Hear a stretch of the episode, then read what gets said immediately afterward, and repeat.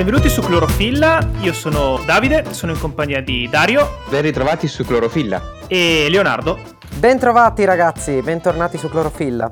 Oggi siamo in compagnia di un giovane arboricoltore friulano. È un perito forestale, un tree climber professionista e fondatore di Super Alberi, un team di tecnici con sede a Tracento, Udine, con cui si occupa della cura e della salvaguardia degli alberi monumentali in Italia e nel resto del mondo. Ha scritto anche diversi libri per Rizzoli. Un caloroso benvenuto a Pietro Maroè. Ho recentemente letto il tuo libro La timidezza delle chiome, mi è piaciuto veramente un sacco. Abbiamo diverse domande da farti, quindi preparati. Prima cosa che ti chiedo, non tanto per me magari, ma per chi ci sta ascoltando, di cosa vi occupate esattamente con Super Alberi? O meglio, cos'è un tree climber? Cioè, sono cose comunque collegate. Eh, io un'idea me la sono fatta, però se magari ci spieghi qualcosina di più, Super alberi nasce un po' come un gioco di parole, con super alberi nel senso dei super alberi ci arrampichiamo su per gli alberi, quindi è proprio il tree climbing il nostro modo di operare, mentre i super alberi sono quella che è la nostra specializzazione, cioè gli alberi vecchi, gli alberi senescenti, gli alberi che hanno ormai una, una storia. Cerchiamo di implementare all'interno di quello che facciamo anche tutta una serie di tecnologie magari innovative o prese da altri campi di studio. Quello che mi aveva colpito è la tua particolare sensibilità e amore verso gli alberi. Con mio padre siamo andati a tagliare degli alberi, però ahimè mio padre non ha mai avuto, diciamo, questa sensibilità che ho scoperto leggendo il tuo libro. Insomma, tagliare degli alberi era una necessità, per quanto si cercasse di farlo nel miglior modo possibile e nell'evitare di deturpare l'ambiente. Non c'era questo amore, questa devozione. Come ti è nata questa cosa e secondo te perché siamo di fronte a, a degli esseri viventi un po' speciali, diciamo, non, non semplicemente una banale pianta. Diciamo che un albero è, è, un essere in realtà di una complessità a noi ancora sconosciuta. Per quanto siamo diventati bravi a indagarne la biochimica, eh, il modo in cui funziona, eh, tantissimi aspetti della sua esistenza ci restano tuttora sconosciuti, tant'è che si continua a fare ricerca sulle piante, si continua a studiarle, proprio perché in realtà sono gli esseri che se noi andiamo a guardare eh, la Terra dallo spazio caratterizzano il nostro pianeta. Non, non, è il pianeta degli uomini, è il pianeta delle piante.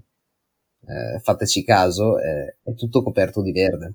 Per fortuna. Insomma, diciamo che stiamo facendo del nostro meglio per, per fare in modo che non lo sia più. Ma eh, che cos'è quindi ciò che rende le piante così complesse, così distanti e così inaccessibili a noi? Perché per noi fanno sempre parte del, dello sfondo, forse le diamo un po' troppo per scontate, ma allora, eh, secondo me quello che, che, ce le fa dare per scontate è il fatto che siano innanzitutto immobili e questa è una grossissima differenza rispetto a tutto il resto che conosciamo. Loro invece mettono le radici.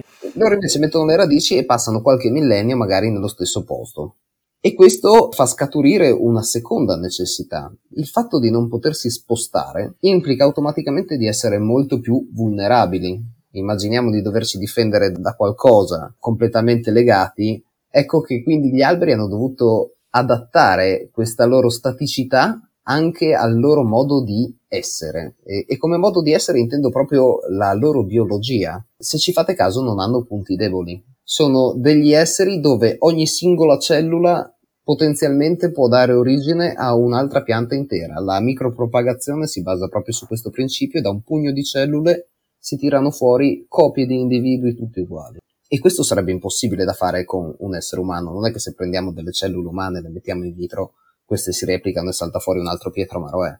Questa qua ci porta al terzo aspetto che implica questa immobilità, perché nel momento in cui non possono avere un punto debole perché sennò sarebbero troppo vulnerabili, hanno bisogno proprio che eh, la loro manifestazione corporea corrisponda alle loro esigenze di sopravvivenza. Questo contribuisce a creare un legame fortissimo tra quello che è il modo in cui una pianta si manifesta e il modo in cui questa manifestazione le è necessaria per la sua stessa sopravvivenza. Per cui eh, si va quasi a delineare quello che è un linguaggio corporeo della pianta, perché il suo modo di formarsi, la sua architettura, la sua forma ci racconta quella che è la sua storia. È come se fosse quasi una memoria tridimensionale del suo stesso passato. Beh, eh, ma quella di cui parli è un po' l'evoluzione, cioè anche il fatto che tutti gli esseri viventi siano strutturati in un certo modo risponde a specifiche esigenze evolutive, il fatto che siano stati selezionati per avere eh, determinate caratteristiche, giusto? Hai ragione, ho, ho dimenticato una specifica in questo. Io mi sto riferendo a delle cose che succedono all'interno della stessa specie di alberi, cioè io posso avere la stessa specie di albero che in 100 anni cresce poco e in, e in 100 anni cresce tanto, a seconda del contesto ambientale in cui questa è inserita, in cui questa ha radicato. Quindi il, la forma che assume dopo 100 anni in un posto o nell'altro, per quanto sia riconducibile alla stessa specie, ci mostrerà due individui completamente diversi, al contrario di un, uno scimpanzé che nasce da una parte o dall'altra, che comunque saranno molto simili se messi uno vicino all'altro, due piante potrebbero avere proprio una morfologia completamente diversa, pur appartenendo alla stessa specie. E di conseguenza ricevere un trattamento diverso? E di conseguenza a livello di potatura ricevere un trattamento diverso, ma è proprio una diversa architettura corrisponde a una diversa necessità di sopravvivenza, cioè la stessa pianta può essere cresciuta poco perché aveva bisogno di tenere la chioma e le radici molto vicine perché magari eh, l'ambiente in cui cresce è arido e un'altra invece con una grande disponibilità idrica può aver fatto una chioma di 30 o 40 metri. Quindi tu dici che l'adattamento all'ambiente circostante potrebbe essere un adattamento epigenetico? Esattamente. Apro e chiudo parentesi, l'epigenetica è una branca della biologia che studia tutto ciò che gli esseri viventi sono che non può essere descritto dal solo loro codice genetico ovvero tutto l'insieme di adattamenti ambientali che agiscono sul codice genetico, modificando il risultato finale e le caratteristiche di un essere vivente. Perché in questo caso si trova anche in altri organismi, soltanto che non marcatamente come eh, nel caso delle piante? E questo era proprio il punto a cui volevo, volevo arrivare, proprio perché l'epigenetica quest- nel caso degli alberi è determinante proprio per l'autodeterminazione dell'individuo. Mi spiego meglio, se l'epigenetica di una lepre è quella che gli fa diventare il pelo bianco durante l'inverno e questo è un gene che si, passatemi eh, la semplificazione, si accende e si spegne a seconda del cambiamento stagionale. Per le piante lo stesso fenomeno si verifica a un livello esponenziale, stiamo parlando di migliaia e migliaia di geni che a seconda dell'ambiente che trovano si accendono o si spengono e sono in grado di cambiare il loro modo di accendersi e di spegnersi attraverso le varie fasi della loro vita. Cioè, se io prendo un bonsai che ha passato 400 anni in un vaso ed è stato potato e il giorno dopo lo metto in terra, questo comincerà a crescere così come sarebbe cresciuta una qualsiasi pianta della stessa specie messa in terra. A seconda dell'ambiente che lo circonda. Esattamente, però il suo, il suo, corredo genetico non è assolutamente cambiato in questa operazione. In sintesi, il lavoro che fai sulle piante richiede soprattutto una localizzazione di quello che è tutto ciò che circonda la pianta per capire come bisogna muoversi e per capire che necessità ha veramente la pianta. Sì, eh, in una parola noi eh, cerchiamo di semplificarla con quello che è un approccio olistico, che non diventa importante soltanto la pianta, ma anche tutto il contesto che le sta attorno. Un altro degli esempi che volevo portarvi è, e, e a cui nessuno penserebbe mai, è il fatto che una pianta che magari è vissuta 100 anni con quelle determinate condizioni di vento, il giorno dopo gli costruisci un palazzo davanti e la direzione del vento dominante cambia. E avrà bisogno di un tempo la pianta per adattarsi a questa nuova condizione, non è un adattamento immediato, proprio perché si basa sul modo in cui questa cresce. Dovrà avere il tempo di spegnere i, i geni per il vento da est e accendere e sviluppare delle parti di legno adatto al vento da ovest, per cui eh, anche i cambiamenti che vengono fatti all'intorno della pianta possono diventare determinanti. E in questo tempo, appunto, nel 2020, eh, abbiamo i cambiamenti climatici che sono un grandissimo cambiamento delle condizioni climatiche a 360 gradi per tutte le piante.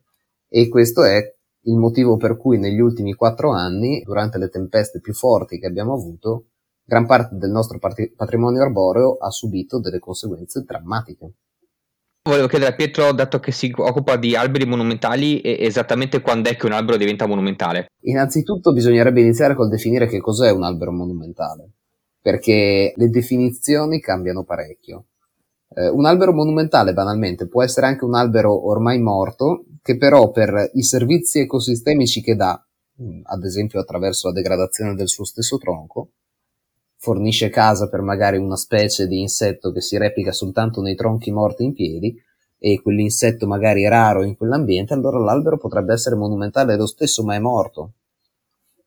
Per citare un caso estremo, non è l'età che fa un albero monumentale, perché abbiamo appunto specie diverse crescono in tempi e in modi diversi e la stessa specie cresce in maniera diversa a seconda di dove è inserita.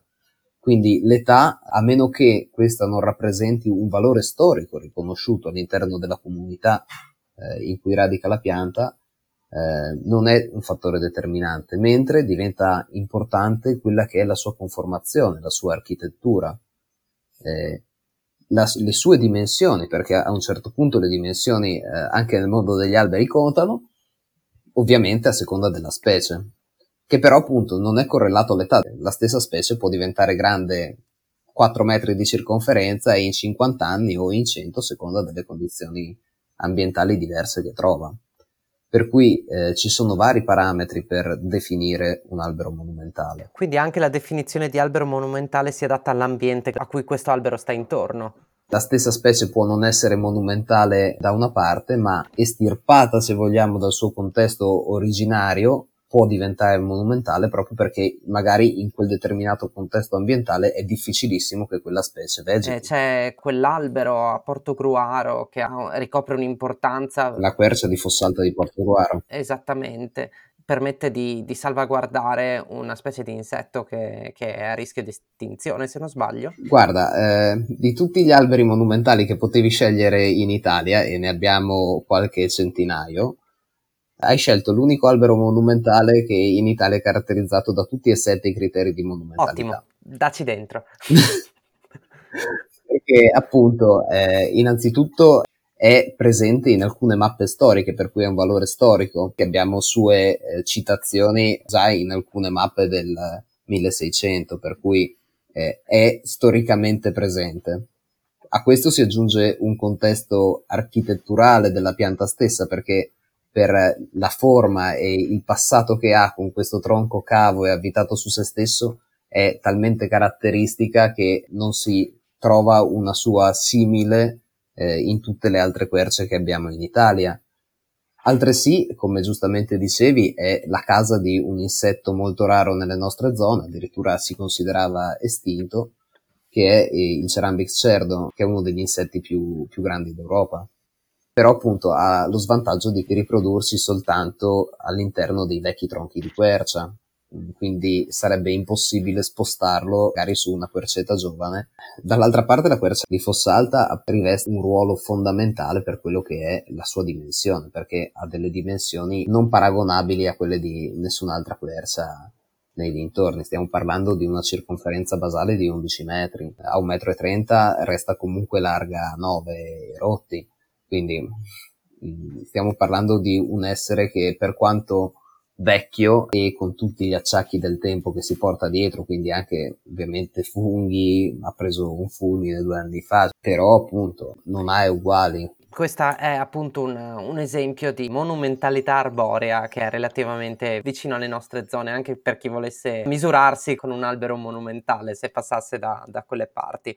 Ho una domanda per Pietro, se è una cosa che ti risulta di, di, ricerche secondo cui gli alberi tra loro letteralmente parlano, cioè ci sono intere eh, vere e proprie reti tra alberi in, in, nello stesso bosco dove c'è un albero madre che con le sue radici e con l'aiuto delle, delle micorrize dei funghi comunica uh, a forza di impulsi chimici tra, tra, alberi diversi e anche di, di, specie diverse. Le piante tra loro comunicano e in Italia abbiamo uno dei, dei maggiori scienziati sull'argomento che è Stefano Mancuso ed è proprio un professore, un ricercatore dell'Università di Firenze che studia le interazioni tra pianta e piante, tra le piante e l'ambiente circostante. Si parla delle eh, neuroscienze vegetali, insomma, una cosa che fino a qualche anno fa si pensava, non si pensava appunto, nessuno avrebbe mai pensato che gli alberi tra loro parlassero, invece le evidenze recenti mostrano che funzionano un po' come funziona il nostro internet, quindi ogni pianta eh, è un po' un suo, un suo client e tutte quante fanno capo a eh, dei server più grossi potremmo dire che invece sono eh, gli alberi padre o madre della foresta, quelli che eh, danno indicazioni al resto del popolamento, che generalmente sono tutti figli loro, eh, di dove crescere, di dove, dove, conviene dirigere magari le radici per andare a, a, cercare l'acqua piuttosto che quel determinato nutriente, o addirittura eh, avvisarsi tra loro sull'arrivo di eh, potenziali parassiti o malattie eh, e fornire anche le soluzioni, da, la pronta risposta eh, a queste.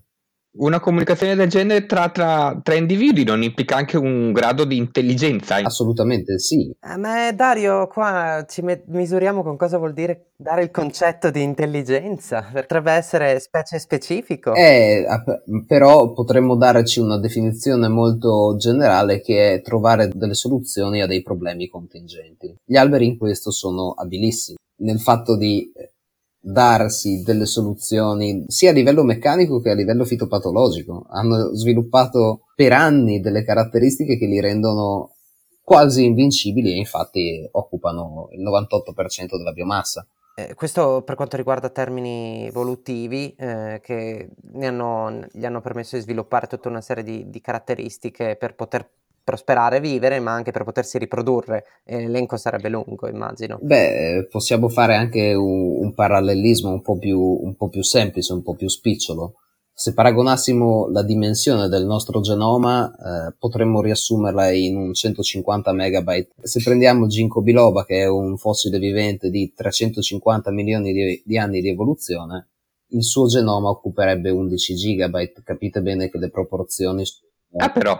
Decisamente a nostro sfavore. La prima volta che gli scienziati si sono accorti di sta roba pensavano di aver fatto un errore da qualche parte perché hanno detto non è possibile. Tornando al discorso legato a, all'intelligenza e a se le piante hanno o meno una qualche forma di intelligenza, mi è tornato in mente che avevo letto un libro di Daniele Zovi che si chiama Alberi sapienti e antiche foreste e analizzava i diversi sensi delle piante, analizzava anche il concetto appunto di intelligenza delle piante. Un'altra cosa che mi aveva sempre colpito e che mi è piaciuta è una citazione di Munari che dice cos'è un albero? È un'esplosione lentissima di un seme, che effettivamente è un'immagine molto bella, mi è sempre piaciuta moltissimo e mi porta a una domanda che volevo farti.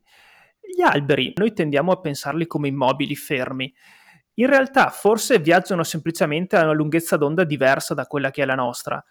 Possono insegnarci anche qualcosa da questo punto di vista? Forse rallentare un pochino, essere un po' più riflessivi? Pensiamo che la vita, adesso facciamo dei, dei numeri spiccioli, la vita di un essere umano dura 100 anni, se facessimo una media di quello che dura la vita di un albero sarebbero i millenni, quindi 10 volte tanto.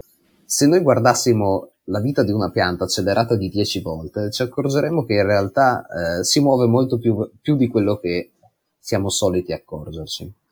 Ovviamente non è un movimento di spostamento perché appunto radicano in un posto e quello tengono tutta la vita. Però a livello di vedere come i rami si allungano, le foglie si girano per seguire e ottimizzare che è, quello che è il processo di fotosintesi, andate a cercarli su YouTube perché sono dei video incredibili che mostrano come effettivamente le piante siano assolutamente mobili nel loro essere immobili. Sono impressionanti, sembrano tipo dei polipi. Sì. Ma io, io, di questi video ne ho visti che allora tu vedi il, il, video accelerato e tu vedi le foglie che seguono la luce, e, però poi ci sono video dove invece vedi magari una pianta rampicante che cresce verso esattamente dove può trovare un appiglio a cui aggrapparsi. E, e come fa a sapere che lì c'è un appiglio alla pianta? Mi, mi, piace perché appunto questi video qua sono proprio i video che fa Stefano Mancuso durante le sue, le sue ricerche per vedere l'intelligenza delle piante. Quella del palo è uno dei, degli esperimenti che ha condotto uno dei più famosi proprio perché mostrano che la pianta ha un'intelligenza nel riconoscere la sagoma del palo su cui può arrampicarcisi e eh, crescere in quella direzione. Ma la cosa più divertente è stato quando hanno messo due piante e un palo. Perché nel momento in cui la prima pianta ha raggiunto il palo, la seconda, che stava anch'essa crescendo verso il palo, eh, ha capito che il palo era già stato colonizzato e si vede proprio nel video velocizzato mh, mm, la pianta che si sposta e va a cercare l'appiglio da un'altra parte. E, e le due piante erano eh, in due vasi diversi o erano nello stesso vaso? Due piante di fagiolo in due vasi diversi. Come diavolo? Eh, ok, eh, questa è esatto. fantastica questa cosa. Sono segnali chimici che le, le, piante si sono scambiate, così come noi ci scambiamo magari segnali sonori e ci diciamo, ehi, Cocco, qua sto crescendo io. Eh, loro due si sono semplicemente dette la stessa cosa, ma in un'altra lingua? Sì, con, con, altri segnali che appunto noi usiamo dei segnali che sono sonori, loro probabilmente utilizzano dei segnali chimici. Poi vai a capire eh, che segnali chimici, perché è una singola molecola o è una combinazione di determinate molecole significa una cosa piuttosto che una, un'altra combinazione di molecole. Sono sostanze che di volta in volta vengono prodotte da eh, organi differenti. Nel caso del fagiolo probabilmente sono prodotte dalle foglie, ma eh, nulla esclude i pollini che appunto carica- caricati di materiale genetico magari acceso e spento a dovere possono tranquillamente fungere da trasmettitori di segnali anche a lunghissima distanza sfruttando il vento. Eh, possiamo parlare di chilometri come portata o appunto sostanze che invece vengono emesse dalle radici, eh, alcune le abbiamo già conosciute, eh, si sa che non bisognerebbe mai piantare un pesco su un pesco, proprio perché eh, le radici del pesco emettono delle sostanze del terreno che gli fanno dire ehi, questo è mio e nessun altro pesco ci può crescere. Eh, altre piante sono addirittura più cattive perché se andiamo a vedere quello che succede sotto il noce invece è il peggio del peggio, sotto il noce non, non cresce niente. È nocivo. Neanche l'erba proprio perché eh, la nocina eh, è una sostanza allelopatica che il noce emette sia dalle foglie che dalle radici che dai frutti e... Esistono bolli anche nel mondo vegetale praticamente?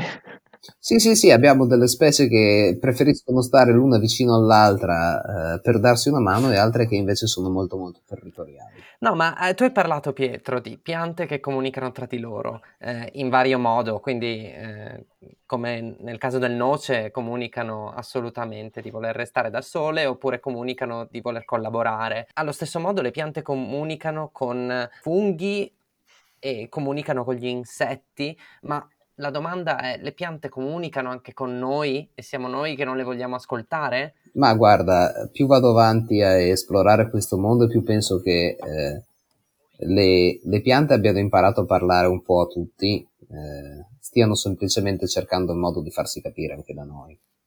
Probabilmente noi abbiamo perso gran parte della nostra sensibilità animale, eh, diventando sedentari no- nelle nostre comodità e questo ci ha portato a perdere gran parte magari di quello che era il nostro olfatto, che eh, per l'argomento poteva essere interessante. Oppure l'altra cosa che magari le piante in realtà sono state molto più brave, molto più subdole di, di quanto potessimo immaginare, e in realtà ci hanno ingannato da un certo punto di vista, eh, facendosi portare a giro per tutto il mondo da noi, ammaliandoci con i loro fiori piuttosto che inebriandoci con i loro frutti. E per questa ragione noi abbiamo fatto quello che altrimenti magari loro non avrebbero fatto, non, le abbiamo portate in dei posti dove magari eh, per loro sarebbero serviti millenni per poter arrivare fin lì.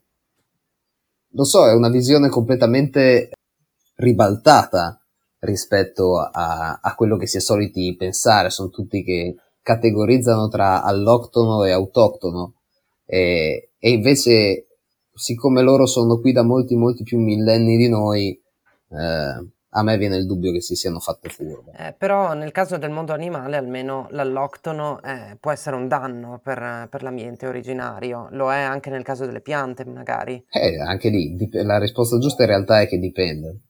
Eh, come, come, quasi tutto eh, in natura, la risposta sì o no è una risposta estrema e la natura non è mai estrema, è sempre moderata nelle sue manifestazioni, per quanto possa sembrare assurdo. Se ci pensate, una pianta che mh, arriva in, in un altro posto può a trovare un ambiente molto favorevole o un ambiente molto sfavorevole. Se trova un ambiente sfavorevole, verrà eliminata per la selezione naturale. Se invece trova un ambiente favorevole, mh, nulla vieta che magari in quell'ambiente favorevole ci sarebbe arrivata appunto dopo migliaia di anni, magari. Ma mh, quello che crea dei problemi è che generalmente siamo noi che facciamo delle introduzioni in natura senza conoscerne i meccanismi. È esattamente quello che è successo quando nel 2004 abbiamo iniziato a, ad affrontare i problemi con gli ulivi giù nel sud Italia, proprio perché in realtà sapevamo già del problema della xylella fastidiosa. In Brasile l'avevano già isolata, si sapeva che colpiva gli agrumi. Nessuno si sarebbe mai sognato che gli piacessero gli ulivi. E quindi è, è difficile prevedere che cosa può succedere.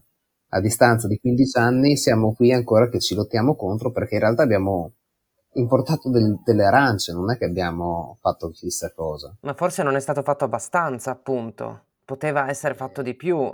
Nel momento in cui è stato constatato che questo parassita andasse a colpire le, le piante di ulivo, eh. alcune parti dell'opinione pubblica hanno, hanno preso... Il problema, il problema della xylella fastidiosa è che non è un parassita qualsiasi, è un batterio.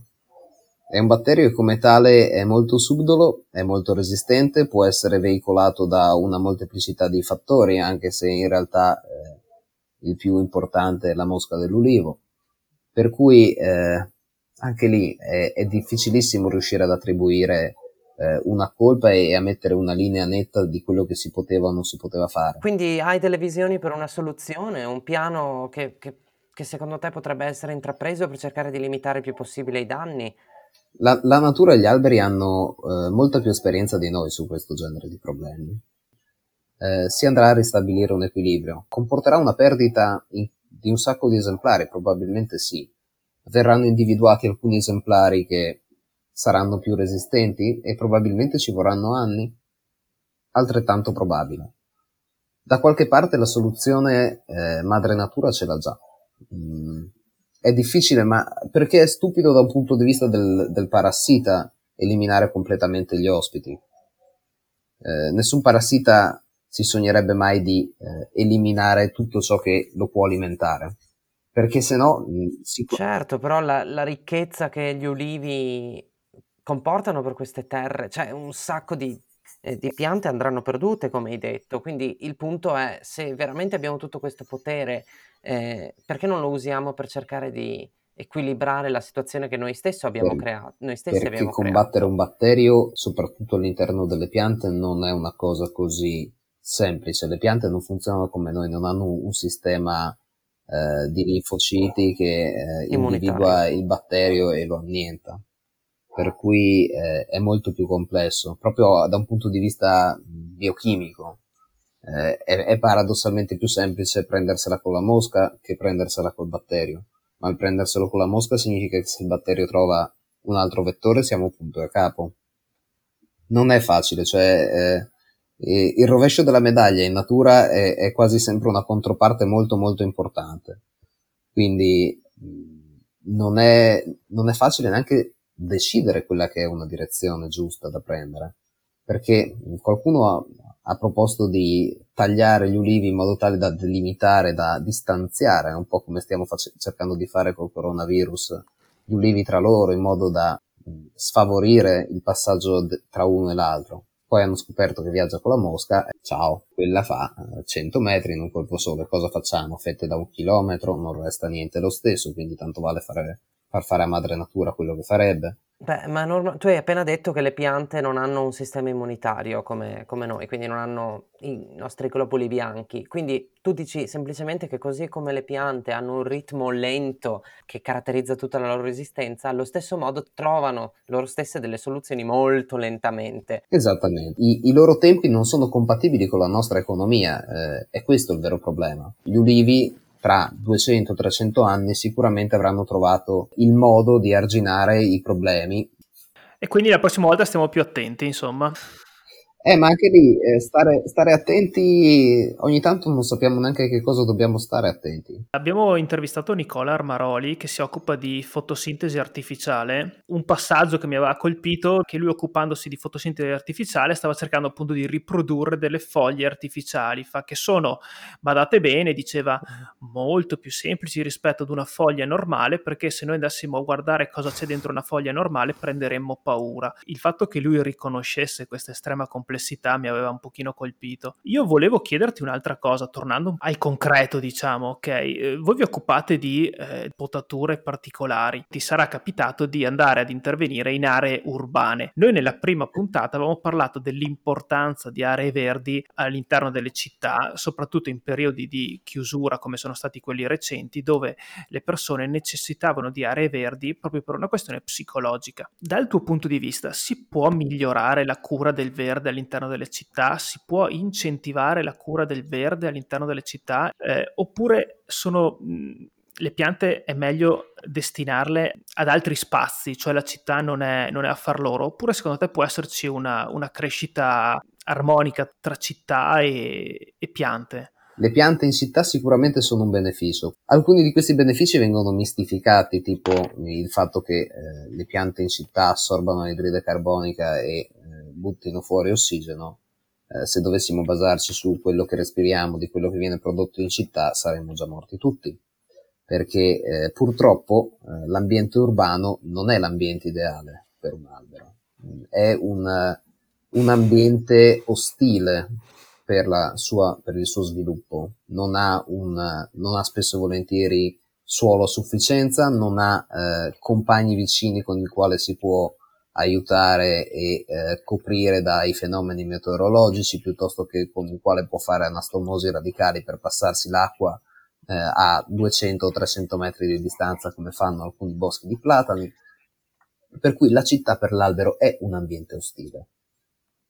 E questo va tenuto presente quello che si può cercare di fare è un compromesso, perché l'altra cosa da dire è che gran parte delle nostre città non sono assolutamente progettate per avere degli alberi al loro interno, perché se per avere gli alberi all'interno di una città mi devo vedere costretto a ritagliare delle buche da 50 cm per 50 nei marciapiedi, piuttosto fa- cambiamo la viabilità invece che avere due corsie ne, ne, mettiamo soltanto una, un senso unico e allarghiamo lo spazio perché se no non serve veramente a niente.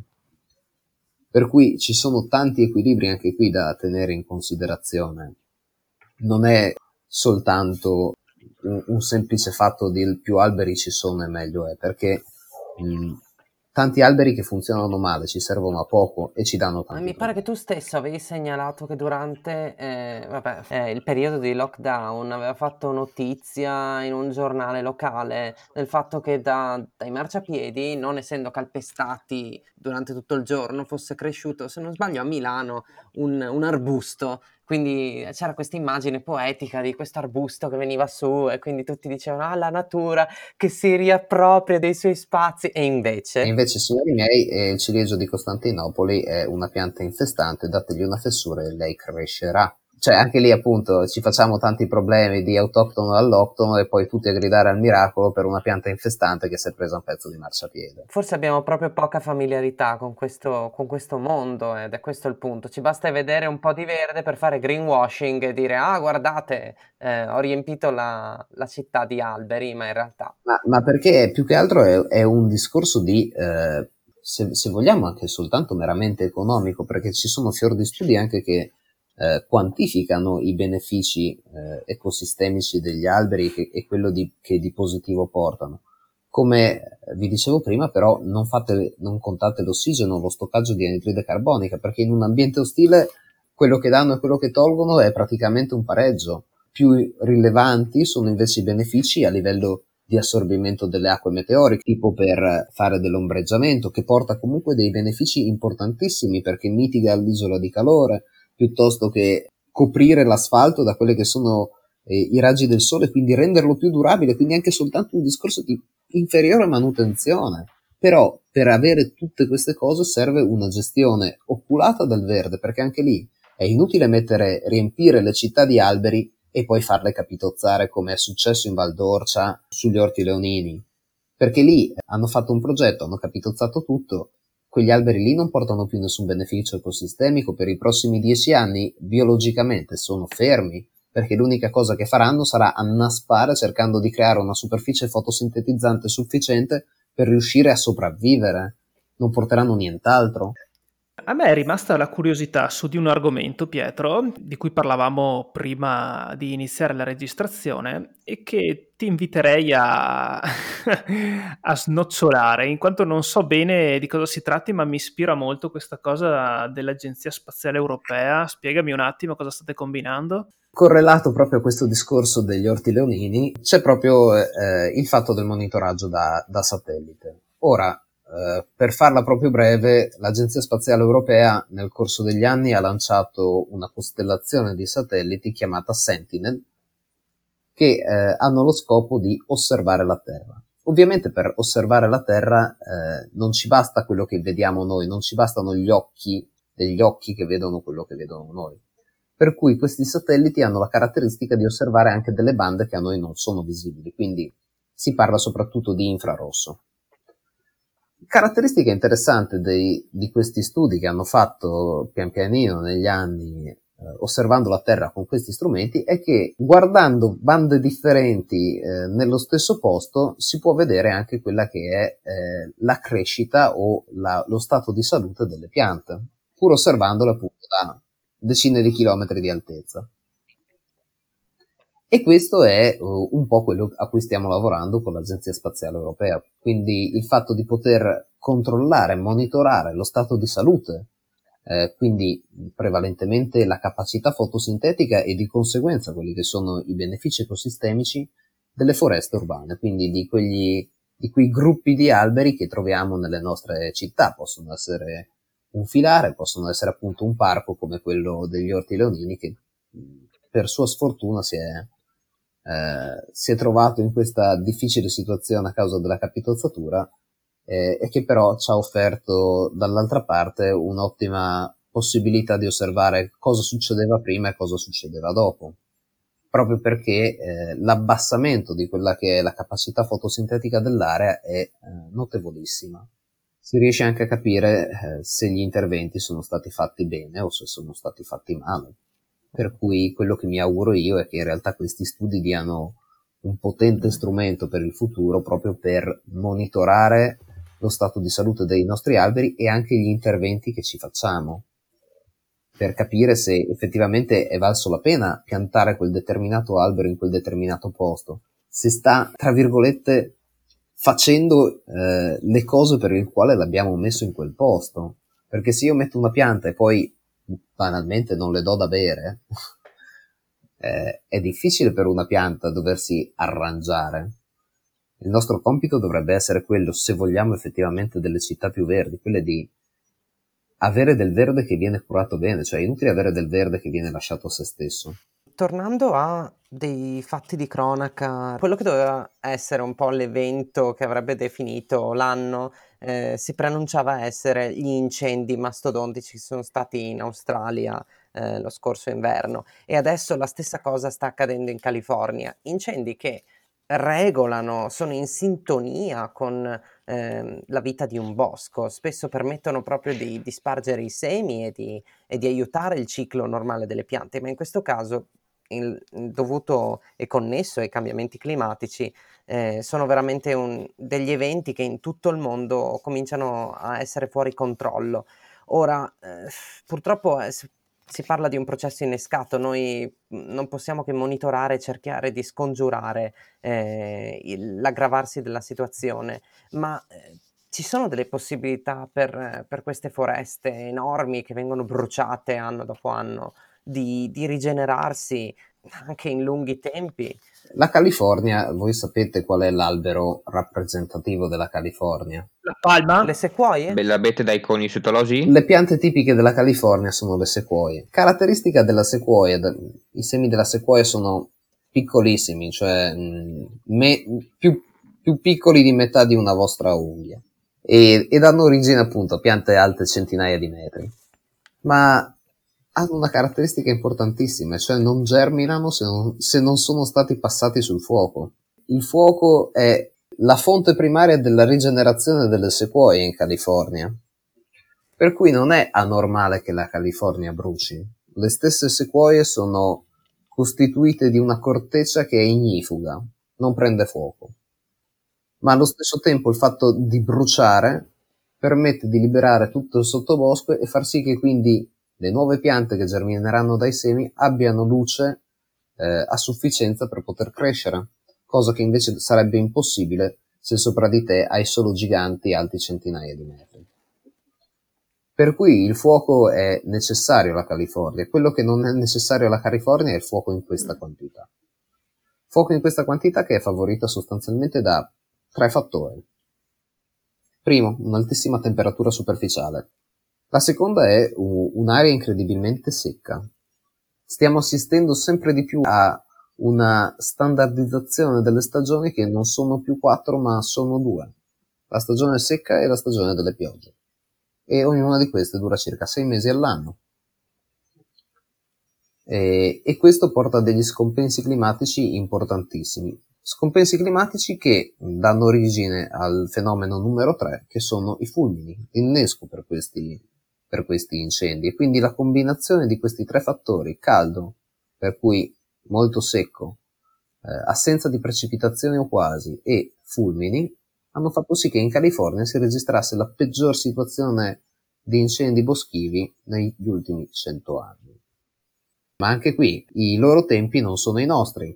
Una sequoia in California ci mette 300 anni per arrivare a maturità e iniziare a produrre semi. Significa che i tempi di ritorno su cui si era tarata era che un incendio passasse almeno ogni 300 anni, se no avrebbero avuto dei tempi molto inferiori di riproduzione, altrimenti non avrebbero potuto sopravvivere.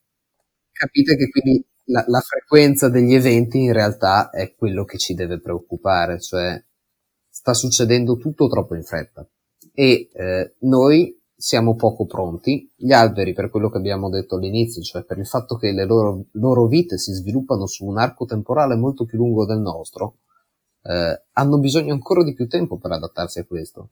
E quindi da essere quelli che potevano essere i paladini, i nostri salvatori in un certo senso, perché insomma hanno sistemato il clima una volta, possono farlo due, rischiano di arrivare troppo tardi per noi.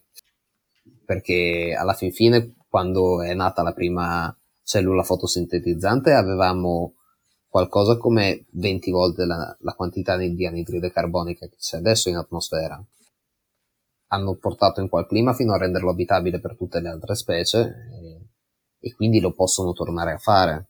Il problema è che in questa, in questa mh, altalena eh, gran parte di quello che conosciamo oggi potrebbe non esistere più. O magari fa tutto parte del loro piano. Hanno detto, guarda, altri 200 anni ce li togliamo dai piedi questi e poi facciamo, torniamo a sistemare un po' di cose. Non è da escludere. Generalmente in chiusura di puntata noi appunto chiediamo sempre un consiglio di lettura. Durante questa chiacchierata abbiamo parlato chiaramente dei libri di Pietro, eh, di Stefano Mancuso, di Daniele Zovi. Volevo chiederti, avevi qualche altro testo da suggerire in materia o anche no, che comunque ti aveva colpito, ti era piaciuto, qualcosa che ti sentivi di consigliare? Primo step, eh, Verde Brillante di Stefano Mancuso, in cui appunto approfondisce un po' di quelli che sono gli esperimenti di cui abbiamo parlato stasera se poi invece ci vuole restare un po' più sul filosofico, sempre di Mancuso e comunque bellissimo, c'è La nazione delle piante. Parla meno di esperimenti scientifici e dà più invece quella che è una visione dalla prospettiva degli alberi sul nostro mondo, che è una prospettiva molto interessante perché le loro priorità non sono assolutamente le nostre, quindi eh, forse ci farebbe bene confrontarci con quelle che sono le esigenze del 98% della popolazione in biomassa vivente sulla faccia del pianeta. Eh, un po' così fuori dal coro vi posso consigliare anche di leggere Armi, acciaio e malattie. Da un'altra interpretazione di come sono andate le cose, cioè la civiltà si è sviluppata in Europa perché in Europa avevamo 75 cereali da poter coltivare, in America ne avevano 5, per cui anche la, la disponibilità di risorse diventa fondamentale, ma quello stesso concetto applicato al mondo delle piante prende come invece succede nella nazione delle piante di Stefano Mancuso, ti dà appunto un'idea completamente diversa di come funziona tutto là fuori. Fantastico Pietro, è sempre un piacere ascoltarti. Da parte mia consiglio La timidezza delle chiome e L'azzurro infinito degli alberi. Quando vuoi, guarda, noi siamo sempre a tua disposizione. Puoi venirci a trovare, bussi e noi ti facciamo entrare, facciamo una chiacchierata insieme che ci fa sempre un sacco di piacere. Bene, grazie mille a tutti. Vi ricordo, vi ricordo che ci trovate su, su, Facebook, su Instagram, su Spreaker. Grazie a tutti. Grazie a tutti ragazzi, grazie per aver ascoltato questa puntata in nostra compagnia, in compagnia di Pietro Maroè e come al solito arriviamo al nostro augurio che è quello di fossilizzarvi di meno ed essere più fotosintetici. Alla prossima!